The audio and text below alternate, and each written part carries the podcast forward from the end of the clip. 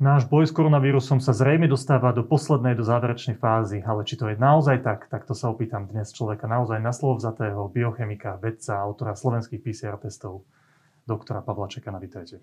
Ďakujem za pozvanie. Pán doktor, um, ja som sa rozprával s viacerými odborníkmi o tom, aká je prognoza toho vývoja pandémie na najbližšie týždne a mesiace. A boli väčšinou optimistickí. Aj nedávno sme videli článok viacerých popredných slovenských ekonómov, ktorí predpovedali, že už v máji môžeme očakávať nejaké výraznejšie uvoľňovanie, otváranie ekonomiky niektorých obchodov a tak ďalej. Tak sa vás chcem opýtať, aký je taký váš e, vedecký odborný pohľad na to, ako sa tá pandémia na Slovensku vyvíja.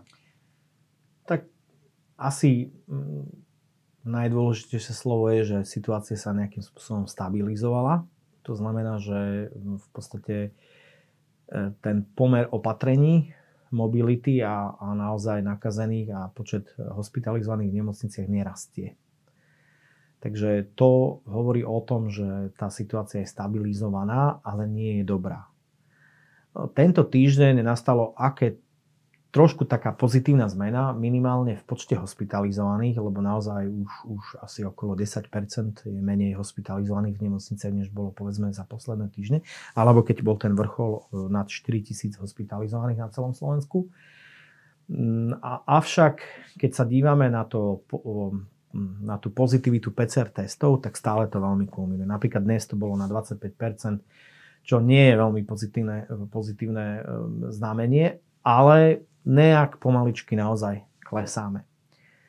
Eh, ja by som si teda prijal, aby ten pokles bol oveľa rýchlejší, ale práve preto, že stále ľudia aj chodia do práce, aj tá mobilita nie je znížená povedzme na úrovni, ako sme mali na jar a sú aj otvorené školy a tak ďalej, tak eh, máme tak, taký ten soft lockdown. V takomto prípade to naozaj zlepšovanie pôjde trošku pomalšie. Musím sa dotknúť toho, čo ste povedali o tých PCR testov, lebo ja tiež každé, každé ráno, keď sú tie nové dáta z predošlého dňa, tak sa na to pozriem. Väčšinu tých posledných dní bolo, že počet hospitalizovaných klesá, na umelej plúcnej ventilácie stále dosť vysoké číslo, tam to ani veľmi neklesá, bohužiaľ stále. A keď pozriem na tie PCR testy, tak tam je to väčšinou to je nad 20 nie je toto číslo spôsobené aj tým mixom tých dát s tými antigenovými testami, alebo to reálne môže to číslo PCR testov vyjadrovať tú pandemickú no, situáciu? Máme v tom trošku hokej, pretože, pretože stále sa popri tom robia aj antigenové testy a no, je to ťažké naozaj na Slovensku určiť, že koľko naozaj skutočne pozitívnych máme dennodenne. A čo, čomu to naozaj zodpovedá, pretože antigenové testy napríklad majú falošnú negativitu, čiže mnohých nezachytia a majú aj takú trošku malinkú falošnú pozitivitu. Čiže nevieme, či násobiť e, počet e, pozitívnych antigenovým testom krát 1,8 alebo krát 2. Mnohí robia nejaké rôzne prepočty. Ja som videl mnohých ľudí, aj, aj ekonomov, aj, aj matematikov a data analistov nejakým spôsobom spájať tieto výsledky. Ja sa dívam ale na tie PCR testy. Jednoducho to je, to je to, čo naozaj ide do médií a stále nejakým spôsobom kulminujeme alebo veľmi, veľmi jemne, veľmi jemne klesáme. A ja som už vysvetlil, že to je aj vďaka tomu, že jednoducho, jednoducho my tu nemáme tvrdý lockdown mm, a pravdepodobne ani ho nebudeme mať ako napríklad e, bol v Portugalsku, Veľkej Británii, Írsku v čase, keď naozaj bojovali s tou britskou mutáciou. A tým, že tú britskú mutáciu tu máme dosť signifikantne a prevalentne v podstate už takmer 90%, v podstate britská mutácia absolútne dominuje a ako variant na Slovensku a je infekčnejšia, tak jednoducho, jednoducho tým, že máme tu aj infekčnejší variant a stále tá mobilita je úplne znížená a už, už, už je tu aj tá pandemická únava u ľudí, a tak prirodzene, prirodzene kulminujeme niekde na tom vrchole a, a začneme postupne klesať. Čo nám dáva tu nádej, že začneme klesať? Je to hlavne tým, že sme už premorení, že očkujeme viac, alebo čím to je? V podstate ste povedal minimálne dve základné veci. To znamená, že aj to premorenie už, už zaberá. Naozaj už robia niektoré, dokonca vedecké týmy robia serológiu, čiže skúmajú koľko, koľko percent ľudí náhodne vybraných má už v podstate vytvorené protilátky a je, je to mimochodom oveľa viac, než sme si mysleli, čiže naozaj dochádza k premoreniu Zároveň dochádza k, už aj k zaočkovaniu ľudí. V podstate už máme tak viac než 10% ľudí zaočkovaných. No a zároveň zlepšuje sa počasie. To znamená, že, že tým, ako budú rásť teploty, ľudia sa vyberú viac do prírody, začnú vetrať svoje miestnosti a tým, že naozaj e, tá infekcia sa šíri najmä tým aerosolom, tak e, ak zrazu vetráte miestnosť, tak, tak riedite tú aerosol alebo vychádza to von a, a naozaj je nižšia šanca, znižuje sa, znižuje sa tým šanca infekcie. Čiže to, to sú také tie tri základné veci, ktoré sa stávajú v podstate a dejú sa a, a, a budú, budeme na tom stále lepšie a lepšie. Dobre, pán doktor, poďme teraz viac do tej vašej expertízy, na čom pracujete. A tá sa týka trochu aj tých mutácií, lebo moja otázka vlastne smeruje k tomu, že čo môže najviac ohroziť ten pozitívny vývoj, v ktorý dúfame v tejto chvíli a ktorý už aj trošku vidíme na tých dátach. No a to sú podľa môjho názoru však opravte ma, ak máte iný, to sú dve veci. Jedna vec je vlastne pandemická situácia spôsobená tým vírusom, jeho všelijakými mutáciami a jeho činnosťou. A druhá vec je naša reakcia na ten vírus. Tam môžeme spraviť niektoré opatrenia, ktoré nám pomôžu. Tak najskôr k tej prvej veci. Mne sa zdá, že najväčším ohrozením z dlhodobého hľadiska e, celého ľudstva v tejto pandemickej situácii sú rôzne mutácie toho koronavírusu, ktoré nás môžu prekvapiť, ktoré môžu ukázať, že niektoré vakcíny menej zaberajú na niektoré rôzne druhy tých mutácií. Začneme od začiatku. Koľko tých hlavných mutácií vlastne na svete máme? No, tých mutácií je samozrejme stovky, ale také tie najznámejšie, ktoré nejakým spôsobom ovplyvňujú globálne túto pandémiu, tak bola tak klasická Wuhan, potom došlo zmene k mutácii v Taliansku, a potom prišla nová talianská mutácia, ktorú sme nazvali Československu, neskôr tá britská a potom teraz poznáme tu juhoafrickú a brazílsku a najnovšie je nejaká nemecká a, a teraz najnovšie sú nejaké správy o mutácii vo Francúzsku a tak ďalej. Ale t- týchto 5 asi je takých tých, asi čo ľudia najviac postrehli. A Dobre, o tej spôsobom... britskej mutácii, ktorá významným spôsobom na Slovensku je, to, to je teraz, môžeme to teraz povedať, že to je koľko? 90% Slovenska, možno aj no, viac? A 90% nových prípadov. To znamená, že tí, ktorí sú nakazení e, na novo, tak v podstate je to britská O tej varianta. britskej mutácii sme sa rozprávali v našom poslednom rozhovore, tak teraz chcem upriamiť tú pozornosť aj našich divákov na tú juhoafrickú. Mnohí majú veľké obavy. E, máme tu britskú, v čom máme možno aj výhodu oproti iným krajinám. Tá britská je prevalentná na Slovensku. A mnohí ľudia majú obavy. Prekonal som koronavírus už v prvej fáze, na jar alebo na jeseň potom sú ľudia, ktorí dostali ten britský variant teraz, zima, december, január, február, keď je najviac aj tých úmrtí. A niektorí ľudia sa stihnú zaočkovať, niektorí nie a už tu máme juhoafrickú mutáciu. Vy ste, ak sa nemýlim, vyvinuli aj tie vaše testy aj na juhoafrickú mutáciu po tej britskej. Áno. Tak viete nám prosím opísať, že ako tento variant funguje, v čom je nebezpečnejší ako ten predošlý a či sa títo ľudia, ktorí to prekonali už alebo ktorí majú vakcínu, majú obávať?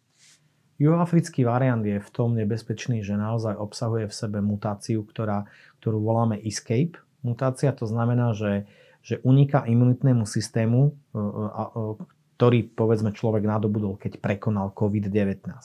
To znamená, že tí ľudia, ktorí ho prekonali, tak e, môžu znovu ten COVID-19 dostať. Čiže tá imunita ich v podstate nechráni. A, a zároveň je nebezpečný práve preto, lebo efektivita vakcíny ide dole.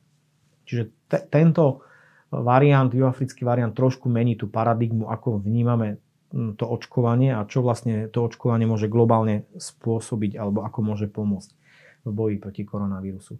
Avšak, e, e, keď sa pozrieme na to, ako e, naozaj túto situáciu zvládla Južná Afrika, kde vlastne vznikol tento variant, tak e, si musíme uvedomiť, že mali veľký nárast a potom veľký pád dole. Čiže oni naozaj tú situáciu zvládli, čiže nejde o žiaden e, koronavírus alebo variant koronavírusu, ktorý by mal nejakým spôsobom ničiť tú spoločnosť, že naozaj, keď v Južnej Afrike to zvládli e, opatreniami a, a vôbec aj očkovaním častočne, tak, tak myslím si, že zvládneme to aj my. On, on nie je, teda nepredpokladá sa, aby juhoafrický variant bol infekčnejší ako britský. Oni, oni uh, majú uh, alebo zdieľajú tú istú mutáciu, ktorá v podstate zvyšuje infekčnosť koronavírusu a zároveň ani nevyzerá, aby bol smrtnejší, pretože naozaj je teraz nová štúdia v prestížnom časopise, myslím BMG, BMJ, a kde sa hovorí, že vlastne britský variant je 6, o 64% smrtnejší než tie predchádzajúce. Čiže to je presne, to vidíte, ten, vidíte, čo sa naozaj deje na Slovensku. Naozaj toto všetko, čo sa tu deje v januári, februári, marci, naozaj Ehm, odôvodnené práve tým, že, že britská mutácia tu naozaj je prevalentná. Keď sme sa o nej rozprávali, tak vy ste hovorili, že tá britská mutácia funguje tak, že tuším, že ten spike proteín, si nepamätám tie jednotlivé te- technokálie toho, toho celého procesu, ale že sa ľahšie prichytí ano. na tom organizme ano. a dokáže aj mladším ľuďom sa ľahšie tam dostať. Vie si ľahšie vybrať tie bunky, kde sa dokáže prichytiť, tým pádom je infekčnejší, tým pádom sa rýchlejšie šíri a tak ďalej. A štúdie ukazujú, že je smrtnejší.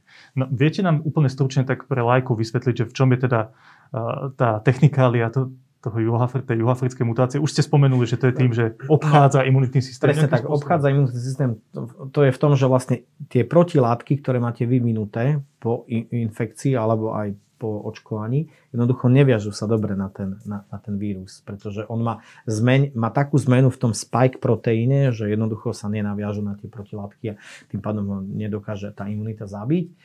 Avšak mm, E, tým, že ten britský variant je to tak prevalentný, ono, ono, britský variant veľmi rýchlo sa rozli, e, rozšíril na Slovensku, lebo bo, pre, predtým tu boli iné varianty, ktoré boli menej infekčné. To znamená, že proste, keď príde niečo, čo je dominantné, infekčnejšie, tak sa rozšíri veľmi rýchlo.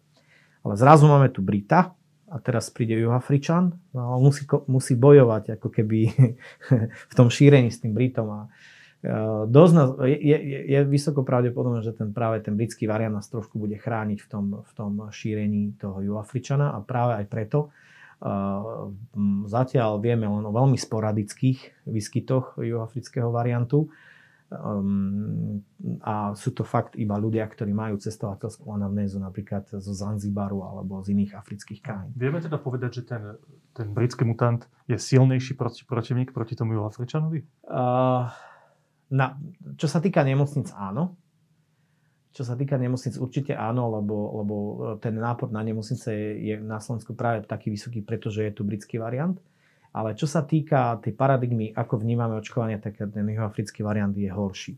Lebo my sme v podstate ešte v minulosti si mysleli, že očkovanie môže um, ako keby zastaviť to šírenie koronavírusu. Avšak prišli tieto nové varianty, ktoré unikajú imunite získa, získané aj po očkovaní. Tak preto tým, že sa znižuje naozaj tá efektivita hlavne na úrovni protilátok, tak a, asi nebude to úplne možné, ale čo je veľmi dôležité pri vakcínach, e, pri vakcínach vznikajú nielen protilátky, ale aj bunková imunita. A aj pri juhoafrickom variante je to takmer eh, s vysokou pravdepodobnosťou, blížiacou sa takmer až k 100%, že vás aj pri juhoafrickom variante vás ochráni očkovanie proti ťažkému priebehu. Čo to vlastne spôsoby, je, že eh, zniží sa signifikantne. Ak dokážeme zaočkovať čo najviac ľudí, tak určite sa zniží počet hospitalizovaných. Čo je v podstate prvý dôležitý krok, aby sme si povedali, že teda vyhrávame mm, boj s pandémiou a, a, ale samozrejme, že nevieme úplne odstrániť kval, práve kvôli tým novým variantom tie, tie stredne me, slabšie alebo stredné, stredné priebehy. To sú, ale to sú pri, priebehy, ako poznáme pri chrípke, to znamená, že vysoká teplota, niekoľko dní, bolesť svalov, únava a tak ďalej. No dobre, ale tá paradigma takého bežného človeka je, že sa pozerá, že máme problém a je nejaký spôsob, ako ho vyriešiť a potom nasleduje cieľ. Tak máme tu pandémiu koronavírusu, tým cieľom, to hovoria všetci veci, je očkovanie, že to je teda ten spôsob, ako reagovať na ten problém. A cieľom je, že v nejakom čase, e, asi mentálne v hlavách ľudí teraz je to, že na koniec leta, leto, sa s tým problémom vysporiadame a budúca jeseň už bude síce iná ako všetky jesene predtým, ale už budeme v zásade normálne fungovať. S rúškami a tak ďalej, ale budeme fungovať, chodiť do obchodov, do kostola a tak ďalej.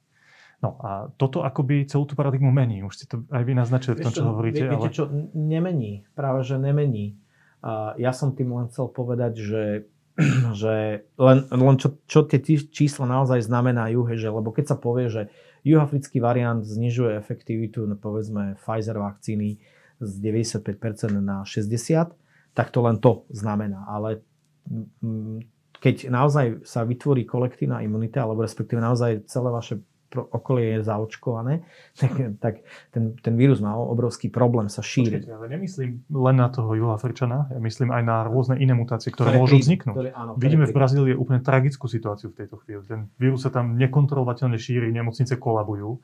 A, a tam je, určite uznáte, že tam je veľké riziko, že tam vzniknú ďalšie mutácie, možno ešte nebezpečnejšie, ako, ako teraz máme na stole. Toto nie je z dlhodobého hľadiska to najväčšie riziko.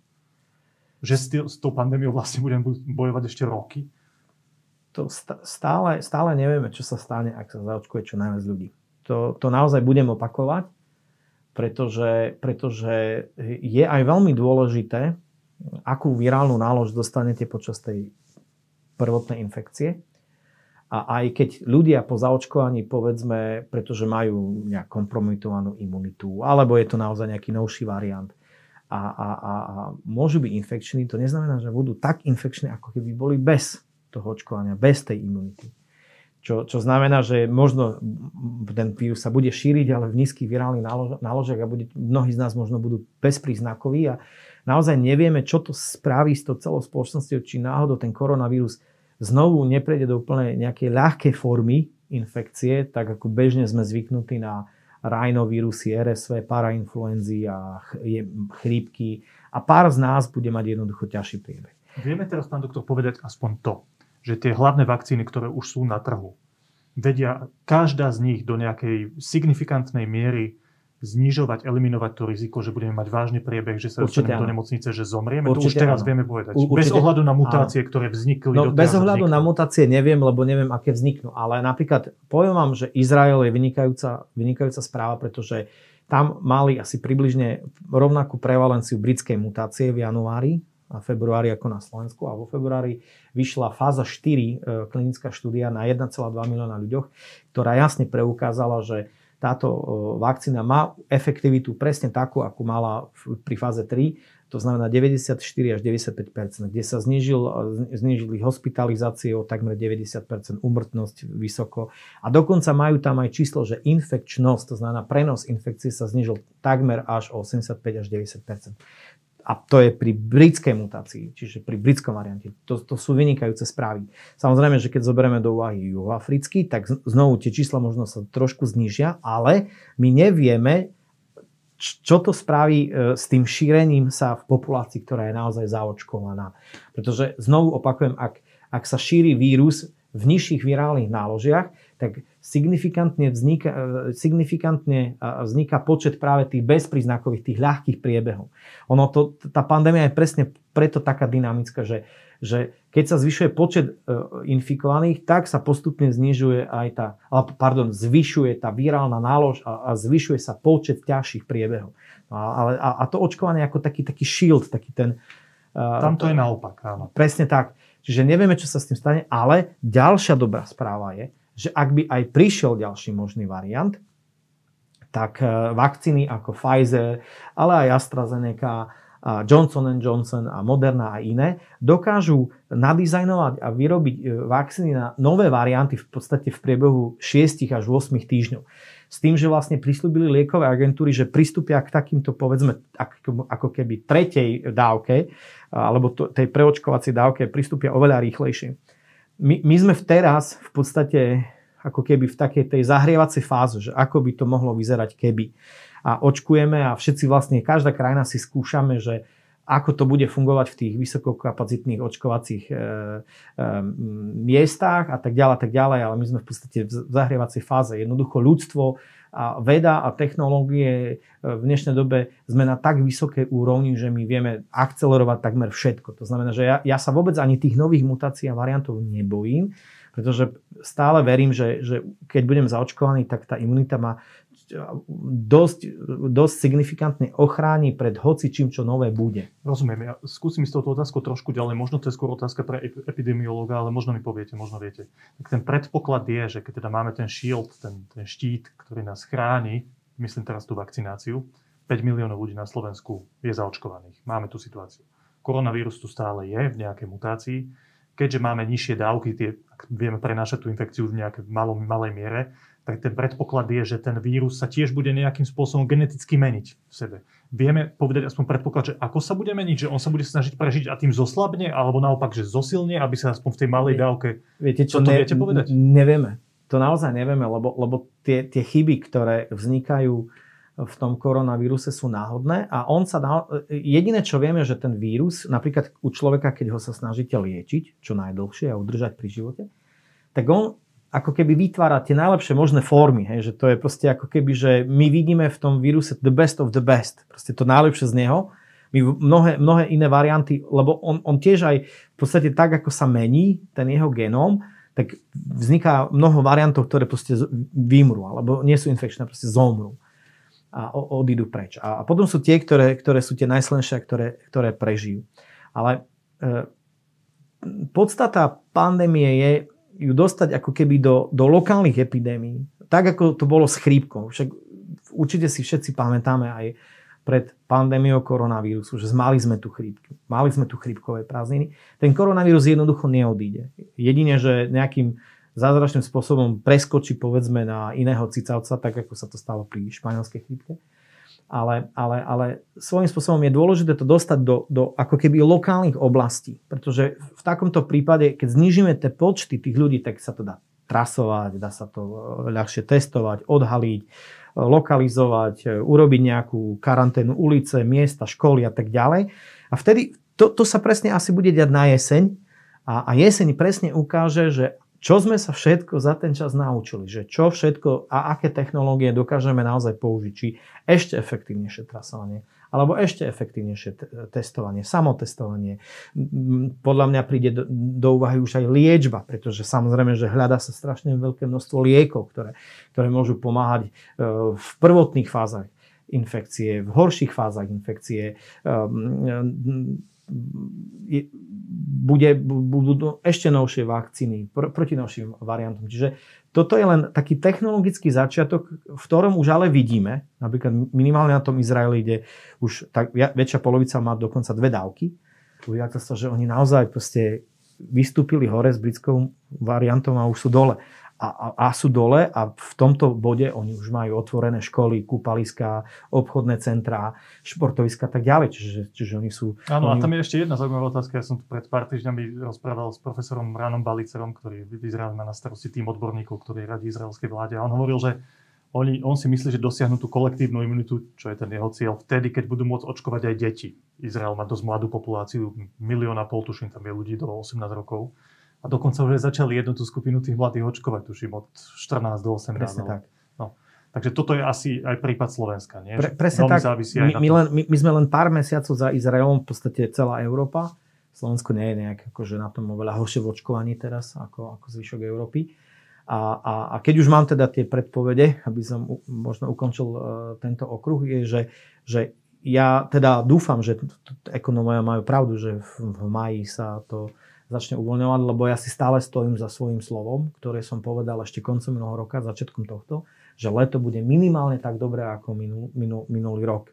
Čiže naozaj ja, ja, ja to verím, že, že keď sa to očkovanie rozbehne a viac a tak, tak naozaj to leto minimálne bude trošku slobodnejšie a voľnejšie aj, aj ten možno aj pohyb v rámci Európy bude, bude oveľa jednoduchší, že naozaj ľudia si užijú nejakú tú dovolenku. Dobre, pán doktor, tak aby som to zhrnul iba celé, tak tá odpoveď na otázku, že či týmto najväčšou hrozbou nie sú tie nové mutácie, odpoveď je, že s tým zaočkovaním sa znižuje aj tá výrovná nálož a tak ďalej medzi tými ľuďmi. A predpoklad je, že ten vírus nebude mať takú moc, ako v súčasnosti, keď nie sme zaočkovaní. Hej, bez ohľadu na tie Presne vírusy, tak. ktoré doteraz poznáme, tie varianty tých vírusov. Dobre, tak poďme k tej druhej časti.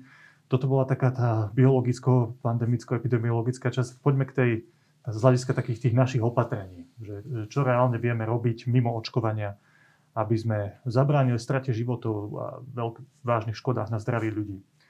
A vy ste boli človek, ktorý s ďalšou skupinou vedcov ste sedeli, neviem koľko, 3 dní, 4 dní s premiérom aj s členmi vlády a rokovali ste, že čo teraz spravíme v tejto situácii.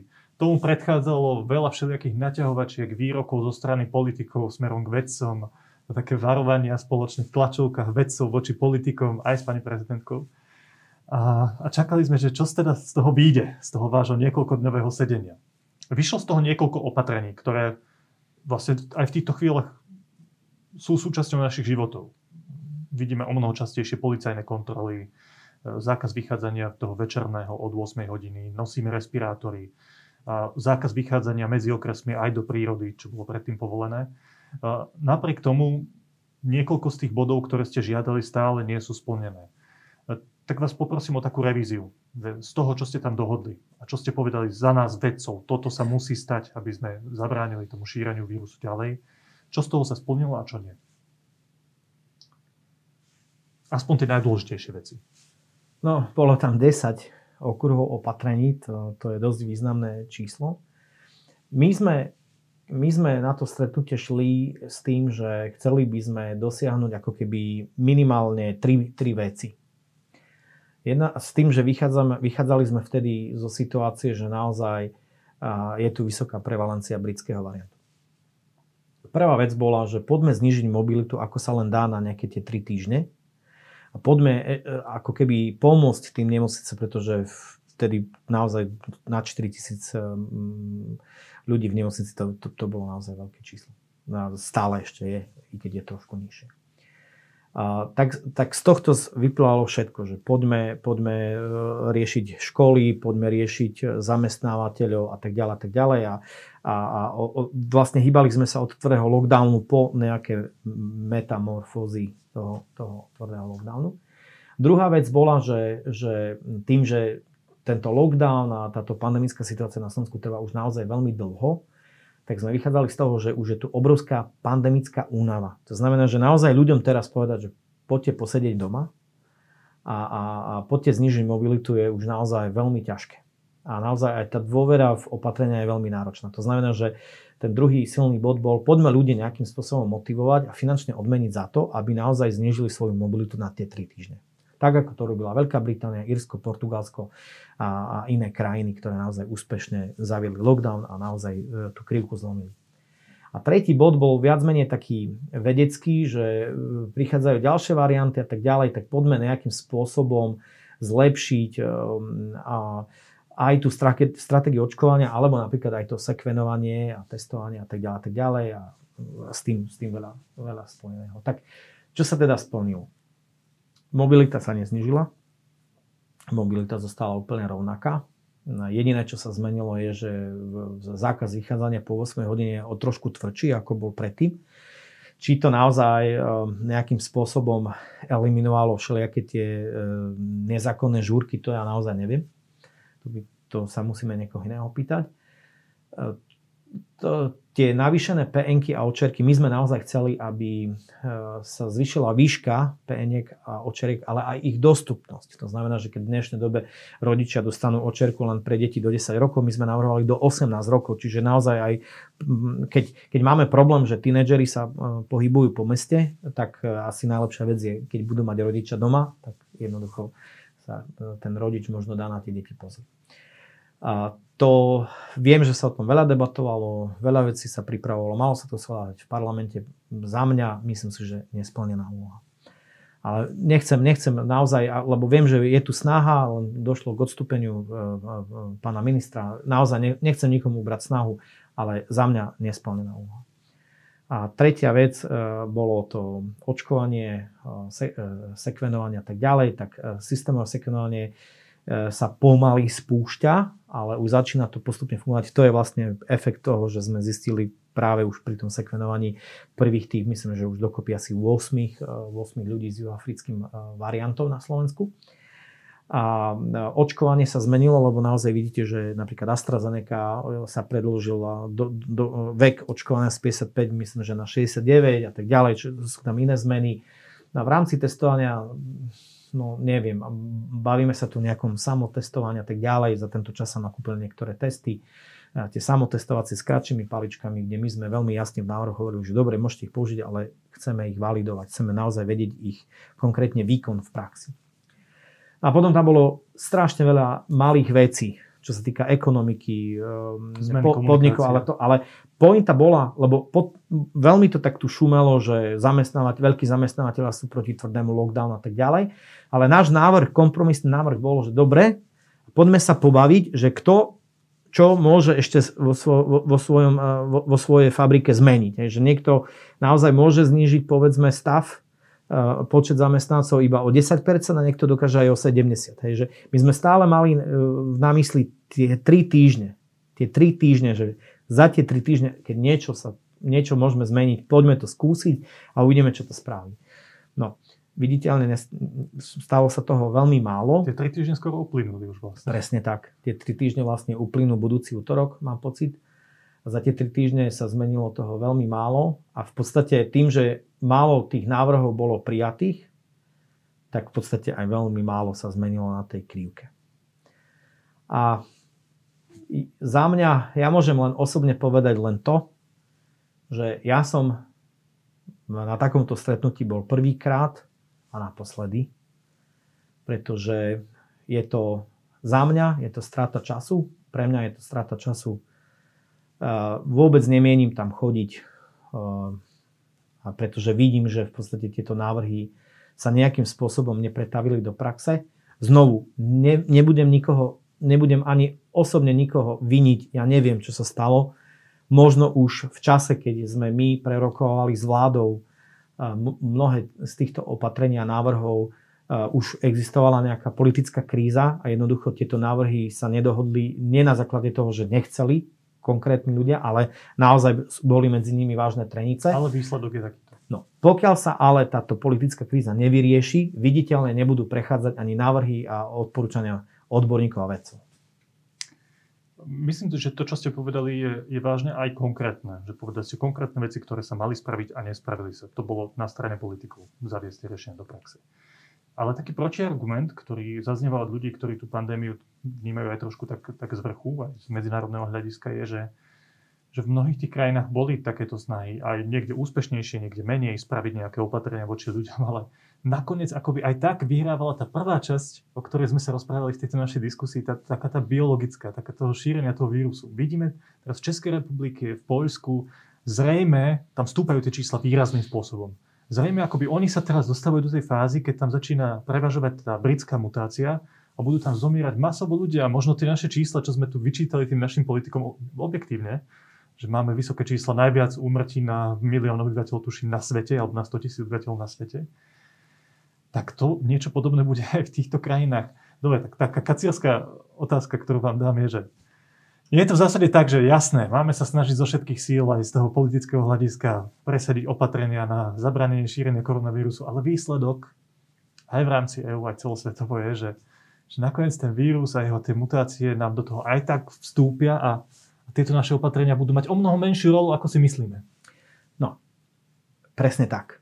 Akurát že my sme práve vychádzali zo zahraničia. My sme nevychádzali na, pred troma týždňami zo situácie na Slovensku, ale my sme to presne porovnávali so situáciou s britskou mutáciou vo Veľkej Británii, v Írsku, v Portugalsku a častočne aj v Dánsku. A išli sme presne podľa toho. My sme mali krásny dokument z Veľkej Británie, ako oni to riešili, aké, aké majú plány, pandemické plány aj po, po, po tej britskej mutácii. Keď si pozriete naozaj tie krivky, nárastové krivky a potom klesajúce krivky. To sú naozaj ostré vrcholy, ostrý, e, ostrý vstup hore a ostrý vstup dole. Samozrejme, môžeme si, môžeme si povedať, dobre, veď Írsko je ostrov, Veľká Británia ostrov a Portugalsko a tak ďalej. Ale my sme práve vychádzali z toho, ako im sa to podarilo. E, lebo my sme vedeli, že vo februári máte dve možnosti, ako to celé naozaj znížiť. Ako na, naozaj pomôcť slovenským nemocnicám. Jeden príklad bol Izrael, ktorý sa zameral iba na očkovanie, takmer na očkovanie a tiež má vlastne krivku hore a krivku dole. Alebo tieto tri lockdowny. Portugalsko, Írsko a Veľká Británia. Samozrejme, to, čo sa deje v dnešnej dobe v Maďarsku, v Rakúsku v Polsku, silne kopíruje e, nárast prevalencie britskej mutácie, tak ako sa to stalo vlastne u nás v čase január. V čase január. Len oni sú teraz tuto. A ešte si vyčkajme, čo tie krajiny urobia, že či budú kulminovať tak ako my, február a marec, alebo veľmi rýchlo spadnú dole. Že vyčkajme si, lebo, lebo ideme, ideme hodnotiť tieto krajiny ešte na základe a nevieme, čo ešte spravia. Pretože uh, kľudne sa môže stať, že Maďarsko za, zavedie tvrdý lockdown a, a, a bude naozaj, uh, tá situácia sa môže zlepšiť. Že ešte vyčkajme, nehodnotme tieto krajiny. To, že stav sa zhoršil, je naozaj fakt. Dobehli nás v, týchto, v, v tom, týchto e, zlých veciach, ale vyčkajme si do apríla, že ako sa, ako sa oni s týmto popasujú. Takže ak to môžem zjednodušiť, to všetko, čo ste povedali, tak vy to čítate tak, že u nás na Slovensku, keď sa už zaviedli nejaké tvrdšie opatrenia, povedzme od začiatku januára, keď tu už bola prevalentná britská mutácia, tak sme tu mali nejaký typ tých, tých obmedzení, toho lockdownu, ktorý nebol dostatočne tvrdý na to, aby to naozaj dokázal razantne zastaviť to šírenie tieto opatrenia trvajú už dlho, preto sú ľudia z toho strašne unavení, majú pocit, že ich život je zásadným spôsobom obmedzený a to pritom ešte nemáme taký tvrdý lockdown, aký by sme potrebovali na tie 3 týždne. To hovoríte? No, hovorím aj to a zároveň aj hovorím, že u nás, uh, u nás uh, tá pandémia uh, ako medicínsky problém sa trošku prelial už do toho sociologického problému. Pretože my máme ešte niečo, čo tie ostatné krajiny nemajú a to je to plošné testovanie alebo to víkendové testovanie, ktoré, e, e, ktoré, e, ktoré v podstate dá ľuďom ten kvázi modrý papierik, ktorý v podstate im ako dáva vstupenku do života. Vstupenku do práce, vstupenku, aby navštívili ľudia a tak ďalej. A ja som to už nazval pandemickou únavou. Tá pandemická únava má rôzne, rôzne prvky, ktoré vstupujú. Práve to, aj to testovanie je jedno z nich. Kedy tí ľudia idú povedzme po 12 krát na to testovanie a urobia presne to, čo od nich chceme. Oni, oni naozaj dodrž, dod, dodržia presne, čo sme od nich chceli. Prídu tam v sobotu alebo v nedeľu, dajú si dole rúško, naozaj sa urobí ten test, znovu je negatívny po 12 krát a v pondelok idú do práce a pozerajú na tie čísla a zase neklesajú. A znova neklesajú.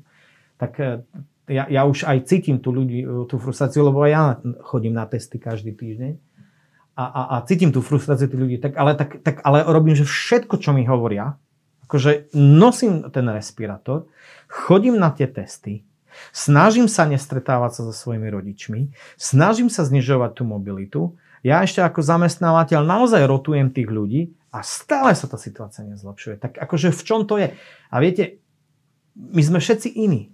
Individuálne. Niekto má vyššiu trpezlivosť, niekto nižšiu. Viete, ja sa vôbec tým ľuďom niekedy nečudujem, že naozaj zoberú to rúško a šmaria ho o zem a povedia si a dosť. Že ja už nevládzem, už proste naozaj nevládzem. A to hovoríme ešte o tých, čo chodia do práce. A nehovoriac o tých, ktorí tú prácu stratili, ktorí ju nemôžu vykonávať, napríklad gastroprevádzky, turizmus, niektorí učiteľi a tak ďalej, množstvo ďalších e, profesí, ktoré umelci. ani umelci, speváci, muzikanti, no je, je proste strašne veľa. My sme naozaj preklopili tú pandémiu aj, nielen z medicínskeho, z medicínskeho, aj do toho sociologického problému. A zrazu, zrazu, sa do, zrazu sa dozviete, že existuje nejaký prieskum, kde sa, akože, jasné, že to je veľmi subjektívne a, a, a možno, možno takýto prieskum by ani nemal byť. A, v tom prieskume sa ľudia e, pýtajú ľudí, že čo si myslíte, pomáha alebo nepomáha to plošné testovanie. Takmer 75% povie, že nepomáha alebo pomáha málo. A zrazu sme skončili. Jednoducho, no, no ako ešte tých ľudí môžeme prinútiť? Že my sme s tým presne šli pred troma týždňami na vládu a preto sme to zhrnuli e, do tých dvoch slov. Pandemická únava. My to naozaj vidíme. To nie je tak, že odborníci si robia niečo svoje, a, a niekde z hora a nevidia problémy tých ľudí. Práve naopak, my, my vidíme, my, my cítime s tými ľuďmi, my súcitíme s tými ľuďmi. A, a ja neviem, kde nastala chyba, lebo to není komunikačná chyba, ale kde nastala chyba, kde, kde, kde sme sa dostali, kde je tá priepasť medzi to, čo naozaj cítia ľudia a drvia väčšina z nich a tie opatrenia a tá pomoc, ktorá by mala k ním prechádzať. Kde, kde je ten gap? Kde, kde, proste, čo sa stalo? Ja, ja sám na to nedokážem odpovedať, a, a, a jediné, čo môžem na to povedať ľuďom, že mi je to strašne ľúto. Preto som povedal, ja už ani tam nepôjdem, lebo vidím, že to nemá význam, že, že my sme tým ľuďom nejako nepomohli a pritom sme, že ale že strašne chceli. Strašne sme chceli. A nedá sa to zjednodušiť tak, že by ste si povedali, OK, tieto tri týždne, fakt všetky tieto veci, ktoré sme navrhli vláde, sa musia prijať. Je to že last shot, posledný výstrel, ktorý máme. Na tri týždne veľmi tvrdé opatrenie. Potom už jediná možnosť je aj zatvoriť všetky fabriky a naozaj vypnúť tú krajinu, čo sa zrejme nestane. A potom sa tá krajina môže uvoľňovať, lebo ľudia už nevládzu. Toto sa ale nestalo. Takéto naozaj pritvrdenie na tie tri týždne. Premeškali sme tú šancu a tá šanca už nepríde, lebo ľudia sú unavení. Je to tak? No, asi áno. A, a, naš, a, a k tomu došlo trošku ako keby zlepšenie situácie, s čím, s čím my sa veľmi ľahko uspokojíme. My sme chceli dosiahnuť strmy tak, ako sme to videli v presne, Portugalsku, Irsku, presne. UK. My sme chceli, že strmý pokles uh-huh. uh, infikovaných. To sa nestalo. A, a neskôr by na to nabehlo strmý pokles hospitalizovaných a aj mŕtvych. My sme chceli dosiahnuť to. A to sa nedá bez opatrení, bez vlády a bez ľudí. To sa jednoducho nedá.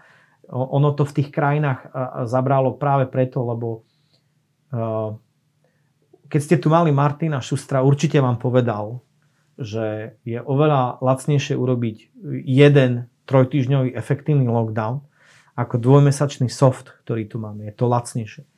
A nejako, my, my sme už, ja, ja s vami súhlasím, že asi sme už premrhali tú šancu to spraviť e, e, takto efektívne a jednoducho už sa musíme spoliehať postupne na, aj na premorenie populácie, aj na, aj na to očkovanie a, a, a v podstate ešte ako kvázi na tú zodpovednosť ľudí, že že, že ešte aby mali tú výdrž a na to lepšie počasie, ktoré, ktoré nejakým spôsobom môže zabrať. No. My sme sa chceli tomu vyhnúť, takémuto veľmi pomalému zlepšovaniu, lebo to, viete, ono to niekedy to aj rýchle zlepšenie môže mať aj veľmi pozitívny uh, efekt, samozrejme môže mať aj negatívny, ale v tomto prípade si myslím, že Slovensko by si strašne vydýchlo, strašne vydýchlo, a, lebo naozaj, naozaj stále pozerať na tie čísla, ktoré sú stále, stále, stále vysoké. Je, je, je proste každodenná, každodenná až taká únava, ktorá už prerastá u mnohých do frustrácie, hnevu, nepohody a proste nerobí to dobrú náladu v spoločnosti.